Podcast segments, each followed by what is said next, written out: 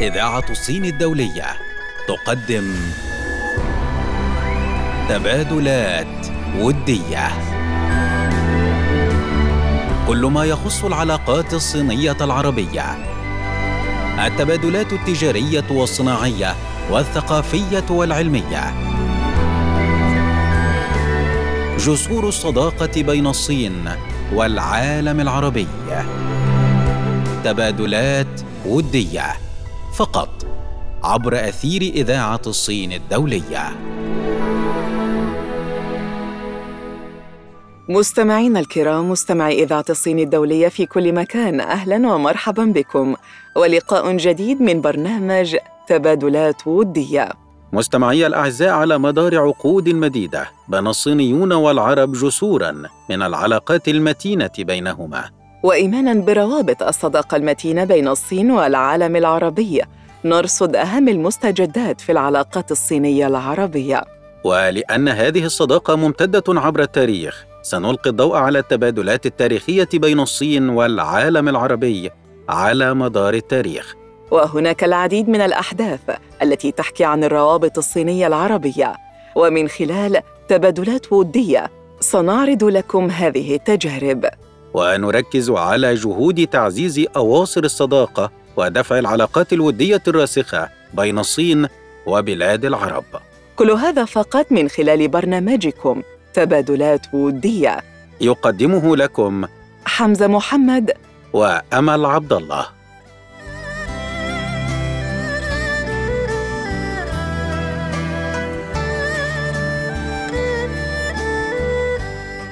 متابعينا الكرام مستمعي إذاعة الصين الدولية في كل أنحاء الوطن العربي. أهلا ومرحبا بكم وأولى فقرة برنامجكم تبادلات ودية. خلال هذه الفقرة نتناول معكم مستمعينا الأعزاء مشاهد مضيئة للحزب الشيوعي الصيني في عيون الباحثة اللبنانية دكتورة تمارا برو. تقول دكتور تامارا يثبت التاريخ أنه لولا الحزب الشيوعي الصيني لما كانت هناك صين جديدة وأن وجوده غير ملامح الصين تغيرا تاما. وأضافت قائلة إن المعجزات التي حققتها الصين تشكلت بفضل حكمة قادة الحزب الشيوعي الذين يتمتعون ببعد النظر ونفاذ البصيرة وأيضا نضال الشعب الصيني وصبره وتكاتفه مع الحزب الحاكم. لقد اتخذ الحزب الشيوعي الصيني من تقوية الصين وازدهارها والنهوض بها وسعادة شعبها اهدافا نضالية. فقام بالعديد من الإصلاحات الاقتصادية والاجتماعية التي جعلت الدول الأخرى تسعى لتحقيق هذه الأهداف. حتى أصبحت الصين حاليا دولة عظمى لها مكانتها العالمية. ونشاهد بأم أعيننا يوما بعد يوم كيف أصبحت الصين تحت قيادة الحزب الشيوعي الصيني قوة كبيرة في مختلف المجالات من الاقتصاد إلى التكنولوجيا والذكاء الاصطناعي والفضاء. ويمكننا أيضا أن نرى كيف تمكنت من الانتصار على جائحة فيروس كورونا الجديد لأنها تضع مصلحة الشعب فوق كل اعتبار. وذهبت الصين أبعد من ذلك فأرسلت المساعدات الطبية واللقاحات إلى دول العالم ومنها الدول العربية لأنها تؤمن بأن تحقيق حلم النهضة العظيم للأمة الصينية لا يكتمل إلا ببناء المصير المشترك للبشرية. وقال الدكتور تمارا رأينا جميعا كيف تغلبت الصين على الفقر المدقع وذلك قبل الموعد الذي حددته الأمم المتحدة لتحديد أهداف التنمية المستدامة لعام 2030 ومن ناحية أخرى أثبت الحزب الشيوعي الصيني أن تحقيق التنمية لا يتم من دون قيام النظام بالرقابة. فأطلق فخامة الرئيس الصيني شي جين بانغ حملة لمكافحة الفساد لمواجهة كافة المعوقات والصعوبات التي تعيق عملية التنمية والإصلاح. وانطلاقا من ذلك يعمل الحزب الشيوعي الصيني ليلا ونهارا لتعزيز النهضه العظيمه للأمة الصينية عن طريق وضع مصالح الشعب الصيني في المقام الأول. تقول دكتور تمارا يستمر الحزب الشيوعي الصيني في توطيد علاقاته مع دول الشرق الأوسط من البلدان التي تربطها بالصين علاقات قديمة تطورت خلال السنوات الماضية. فباتت الصين الشريك التجاري الأول لأغلب دول المنطقة وأكبر مستثمر فيها. وتستورد منها أكثر من نصف احتياجاتها من النفط الخام.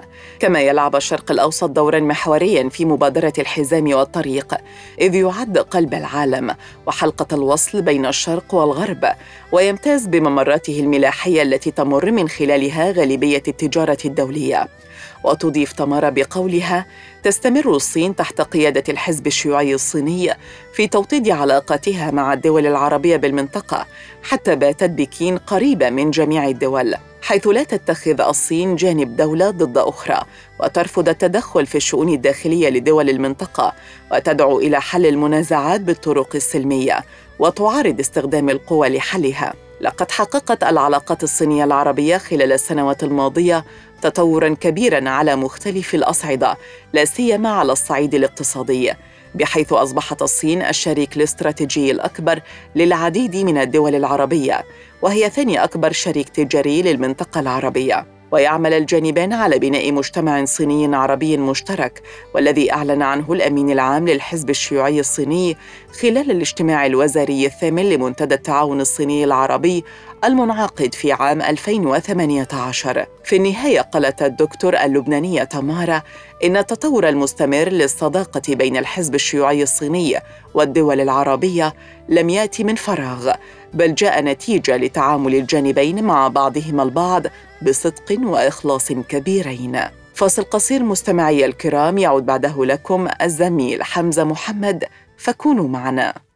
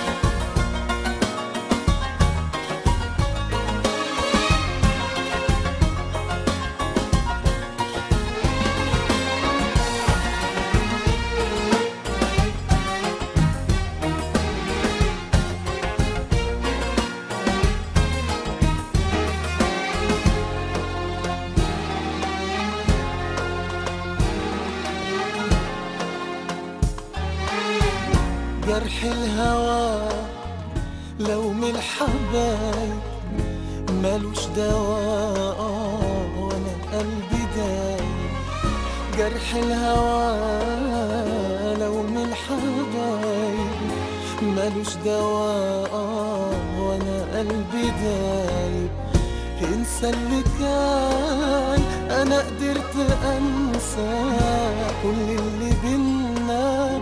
هنعيش ذكرى انسى اللي كان أنا قدرت أنسى كل اللي بينا. هنعيش ذكرى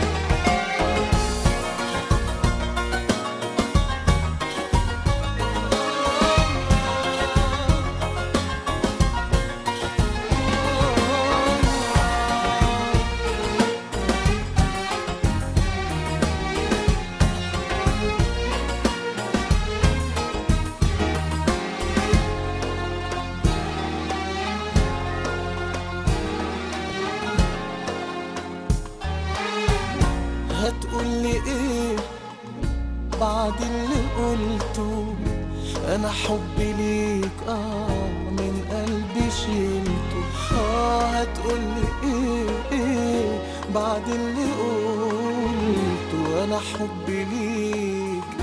من قلبي شيلته ما بقاش على واحد خسرني. جاي بعد إيه؟ جاي تفتكرني. آه ما بقاش على واحد خسرني. سامحك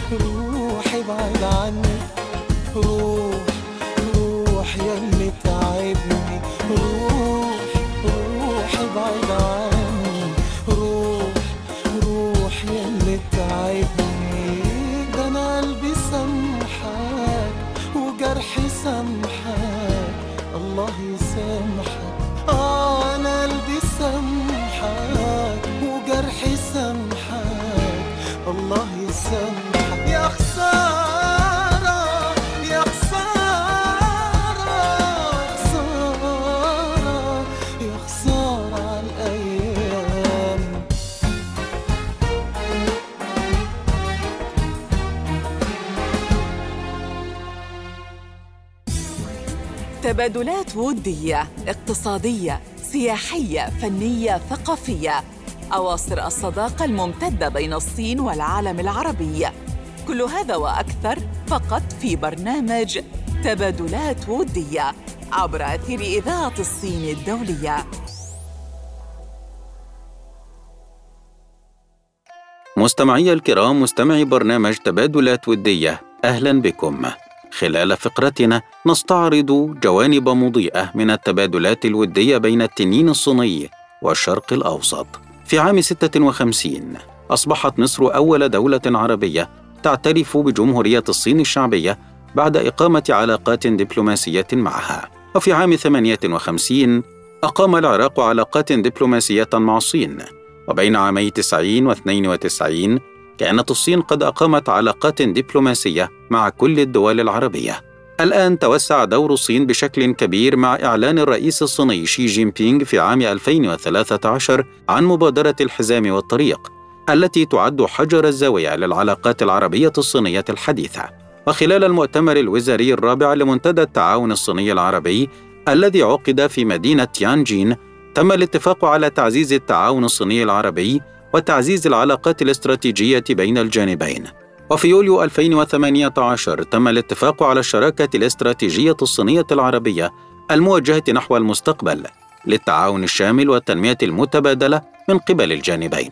تنظر الصين إلى العلاقات العربية الصينية من الناحية الاستراتيجية، فلطالما كان المبدأ الدبلوماسي الصيني يتمثل في تقوية وتعزيز الصداقة طويلة الأمد بين الصين والعالم العربي. ويتوالى انضمام الدول العربية إلى مبادرة الحزام والطريق، وتستمر الصين في تنسيق خطط التنمية مع الحكومات العربية وإنشاء قدرة إنتاجية دولية وتعزيز التعاون الثنائي في مختلف الصناعات. ونتيجة لذلك، تحقق مثلا النمو الاقتصادي في المنطقة الاقتصادية لقناة السويس في مصر، ومنطقة خليفة الصناعية في أبو ظبي، وكذلك جازان بالسعودية. إن مبادرة الحزام والطريق هي أكثر من مجرد سلسلة من الروابط البرية والبحرية بين الصين والدول العربية إنها شبكة من الشراكات والمشاريع. وقد أصبح الشرق الأوسط من خلال المبادرة المصدر الرئيسي للنفط الخام للصين. ومن بين أكبر عشرة موردي نفط للصين السعودية والعراق وعمان والكويت. إن المشاركة الصينية في الشرق الأوسط مرتبطة جدا بالجانب الاقتصادي حيث أصبحت المنطقة الآن سوقا رئيسيا لتصدير السلع الصينية. كما زاد حجم عقود البناء الصينية في العالم العربي ثمانية مرات من 2004 إلى ما مجموعه 3.28 من 100 مليار دولار أمريكي. انجذبت الصين إلى الشرق الأوسط دائما بسبب تاريخ المنطقة الطويل وتراثها الثقافي المتنوع وظلت من أشد المدافعين عن مبدأ التبادل الثقافي واحترام الآخر. ومن ثم شكلت الصين والدول العربية منصة للحوار الحضاري في إطار منتدى التعاون الصيني العربي. وفي يناير 2016 زار الرئيس الصيني المملكة العربية السعودية وزار الإمارات في يوليو 2018 كما شكلت الحكومة الصينية لجنة رفيعة المستوى في يناير 2016 لتوجيه وتنسيق التعاون الثنائي مع السعودية. وفي نفس العام في إطار الجولة الأولى من المشاورات الاستراتيجية بين البلدين أقامت الصين وقطر إطارا لحوار استراتيجي حكومي دولي بهذا مستمعي الأعزاء وصلنا لختام فقرتنا فاصل قصير تعود بعده أمل عبد الله بفقرة جديدة 还记得许多年前的春天，那时的我还没剪去长发， 没有信用卡，没有他，没有二十四小时热水的家。可当初的我是那么快乐，虽然只有一把破木吉他，在街上，在桥下，在田野中。唱着那无人问津的歌谣。如果有一天我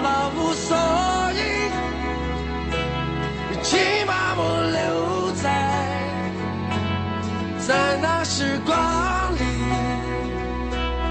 如果有一天我悄然离去，请把我埋在这春天里。还记得那些寂寞的春天，那时的我还没冒起胡须，没有情人界，没有礼物，没有我那可爱的小公主。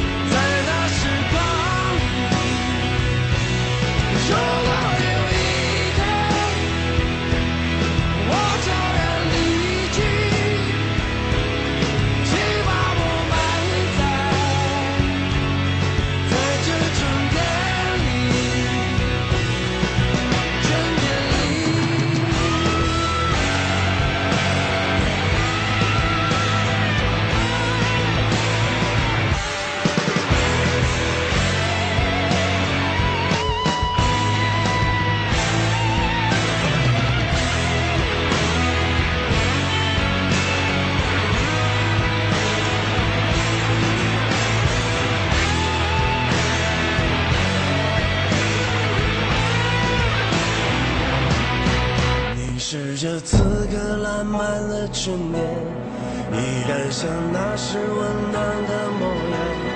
我剪去长发，留起胡须，曾经的苦痛都随风而去。可我感觉却是那么悲伤，岁月留给我更深的迷惘。在这阳光明媚的春天里，我的眼泪忍不住的流淌。也许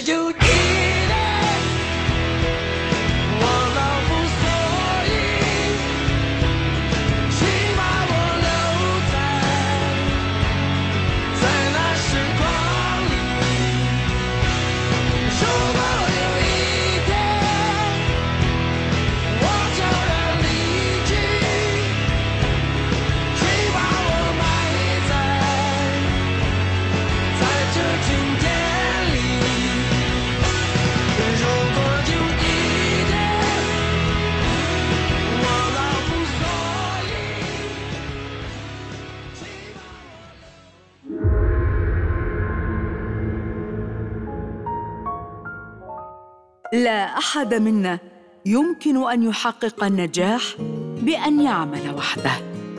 نيلسون مانديلا.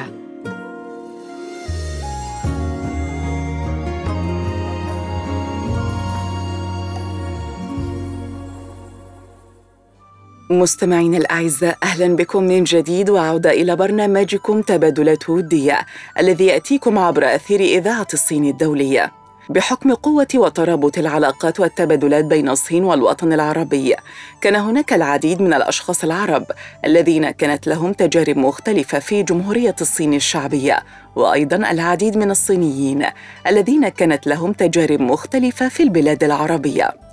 اختلفت هذه التجارب الشخصية وتنوعت فمنها الاقتصادية والاجتماعية والفنية والثقافية والفكرية والعلمية ولكن جميعها تدل على الآفاق المفتوحة والعلاقات القوية بين جمهورية الصين الشعبية والوطن العربي بشكل عام. ونحن معكم الآن وفقره حكايات من الشرق وفيها نتعرف على تجربة الشاب الأردني عمار أحمد عبدو في الدراسة والعمل بالصين في عام 2013 وبعد أن حصل عمار على درجة الدكتوراه من جامعة تشاجيانغ لم يذهب إلى بكين أو شنغهاي أو غيرهما من المدن الكبرى في الصين وإنما ذهب إلى إيو. يقول عمار بعد أن قضيت وقتا ممتعا في الدراسات قررت أن أبدأ حياتي العملية بالذهاب إلى تلك المدينة الصغيرة في مقاطعة تشاجيانغ التي أطلقت عليها الأمم المتحدة والبنك الدولي ومؤسسات مورغان ستانلي وغيرها من المؤسسات الدولية لقب أكبر سوق للبضائع الصغيرة في العالم. وأضاف عمار قائلاً يأتي التجار العرب إلى إيو من مختلف بقاع الأرض لشراء البضائع وفيها أكثر من 15 ألف تاجر أجنبي من أكثر من 100 دولة يمارسون التجارة ويعيشون فيها حياة متناغمة ويتطورون معها. وتبع بقوله هؤلاء الأجانب ومنهم العرب جلبوا إلى إيو ثقافات وأنماط حياة وأفكار ومفاهيم متنوعة وأنا واحد من هؤلاء التجار. قال عمار إيو بالنسبة لي جنة فيها أصدقاء كثيرون وأطعمة لذيذة كثيرة فالعادات الشعبية والأجواء الدولية فيها وانفتاحها وتسامحها هما السبب في اختياري لها. وأضاف بقوله في بداية وصولي إلى إيو ساعدت في إدارة شركة صديق لي قبل أن أفتتح شركتي الخاصة للتجارة الخارجية بعد سنة واحدة. وقد واجهت بعض الصعوبات في استطلاع المنتجات والتعامل مع المصانع وشراء البضائع وغيرها ولكن بمساعدة الأصدقاء تغلبت على الصعوبات. ومن أجل رد جميلهم يقول عمار استخدمت برنامج ويتشات ليكون معلم اللغة الصينية لتعليم أصدقائي من خلال نشر بعض الحوارات الصينية وقصص الأمثال الصينية. قال عمار حاليا أعمال شركتي مزدهرة وأصبحت إيو ليست فقط جنتي التي تضم الأصدقاء وفيها الأطعمة اللذيذة وإنما أيضا فيها حياتي وأسرتي. وتابع بقوله ولد ابني الأكبر في هانغ تشو وولد الابن الثاني في إيو ونعيش في إيو حياة سعيدة. وزوجتي وولداي يحبون هذه المدينة أيضا. وأصبحنا من أبناء إيو الجدد. وفي النهاية قال عمار الذي جاء إلى الصين وعمره 18 عاماً. نصفي تكون في الصين التي عشت فيها فترة أطول من التي عشتها في بلادي. وأرجو أن يبقى ولداي هنا فأنا أشعر بأنني في موطني في هذه المدينة. فاصل قصير مستمعي الكرام يعود بعده لكم الزميل حمزة محمد فكونوا معنا.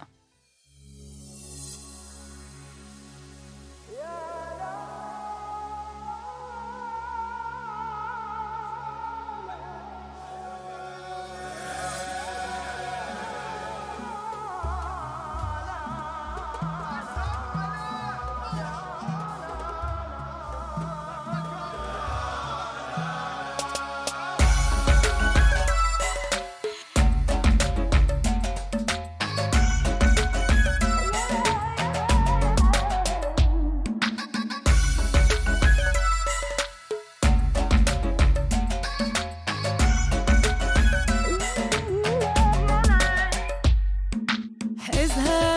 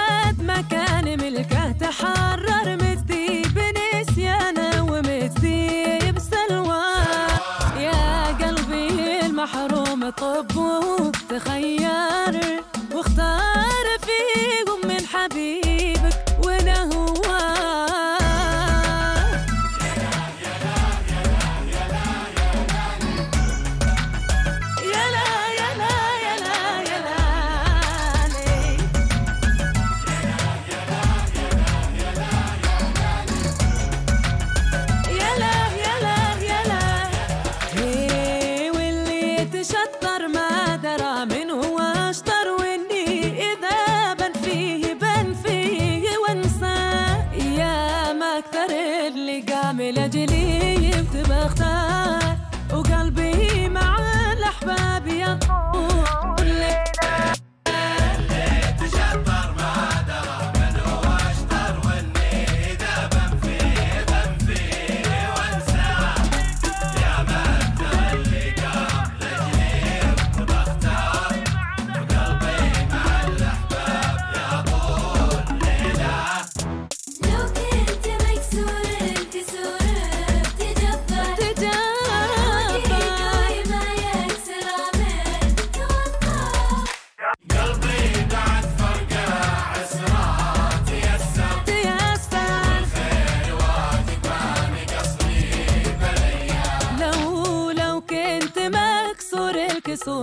بتجبر عودي قوي ما يكسر من توطى قلبي بعد فرقه عسره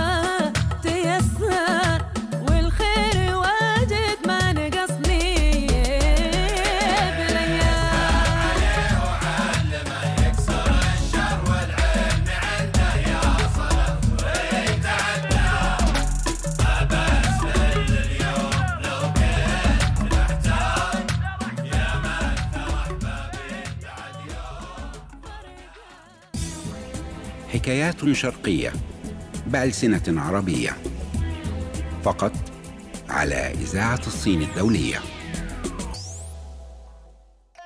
أهلا بكم من جديد مستمعي الكرام في فقرات تبادلات ودية. خلال فقرتنا نتابع أهم المبادرات والاتفاقيات التي شكلت جسورا من الصداقة بين الصين ومختلف الدول العربية. نتناول جسرا متينا يربط الصين ومصر. يعتبر مجال الطاقة من أهم المجالات التي تتعاون فيها الصين ومصر. وكان من أهم جسور الصداقة التي جمعت الطرفين في هذا المجال المعمل المصري الصيني المشترك للخلايا الشمسية الذي تم افتتاحه 2019 في مدينة سوهاج جنوبي مصر.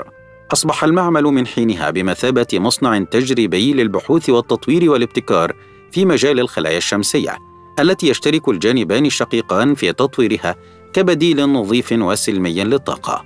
وقد جاء إنشاء هذا المعمل تنفيذا للاتفاقية الموقعة بين مصر والصين بحضور الرئيس المصري عبد الفتاح السيسي إبان زيارته الأولى للصين في ديسمبر 2014 حيث وقع الجانب المصري اتفاق التنفيذ مع معهد بحوث تكنولوجيا الإلكترونيات الصيني في أغسطس 2015 وبافتتاح المعمل المصري الصيني المشترك للخلايا الشمسية أصبح لدى الجانبين الشقيقين نافذة تخرج عبرها أبحاث ودراسات غاية في الأهمية فيما يخص الطاقة الشمسية. ومثلت هذه الدراسات والأبحاث قاعدة رئيسة لكافة المشاريع المشتركة في مجال الطاقة، حيث تتجه الصين ومصر بشكل مكثف في السنوات الأخيرة لإيجاد كافة البدائل السلمية للطاقة، ليصبح المعمل المصري الصيني بمثابة حلقة وصل غاية في الأهمية بين الصين ومصر في إطار جهدهما الكبير في تطوير مجال الطاقة. بهذا مستمعي الأعزاء وصلنا بكم إلى ختام فقرتنا، وبها أيضا تنتهي حلقتنا في برنامجكم تبادلات ودية. كان معكم في التقديم أمل عبد الله وحمزة محمد. مع تحيات فريق العمل. إعداد ميريهان محمد. نجلاء فتحي. ولي شانغ. رئيس التحرير وسام دراز. هندسة الصوت. خالد بهاء الدين. وكان معكم في الإخراج. وليد إمام.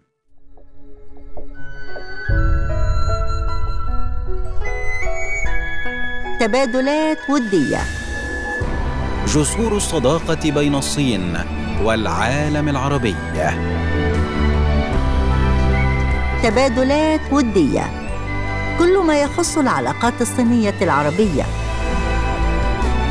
تبادلات ودية. يأتيكم فقط عبر أثير إذاعة الصين الدولية.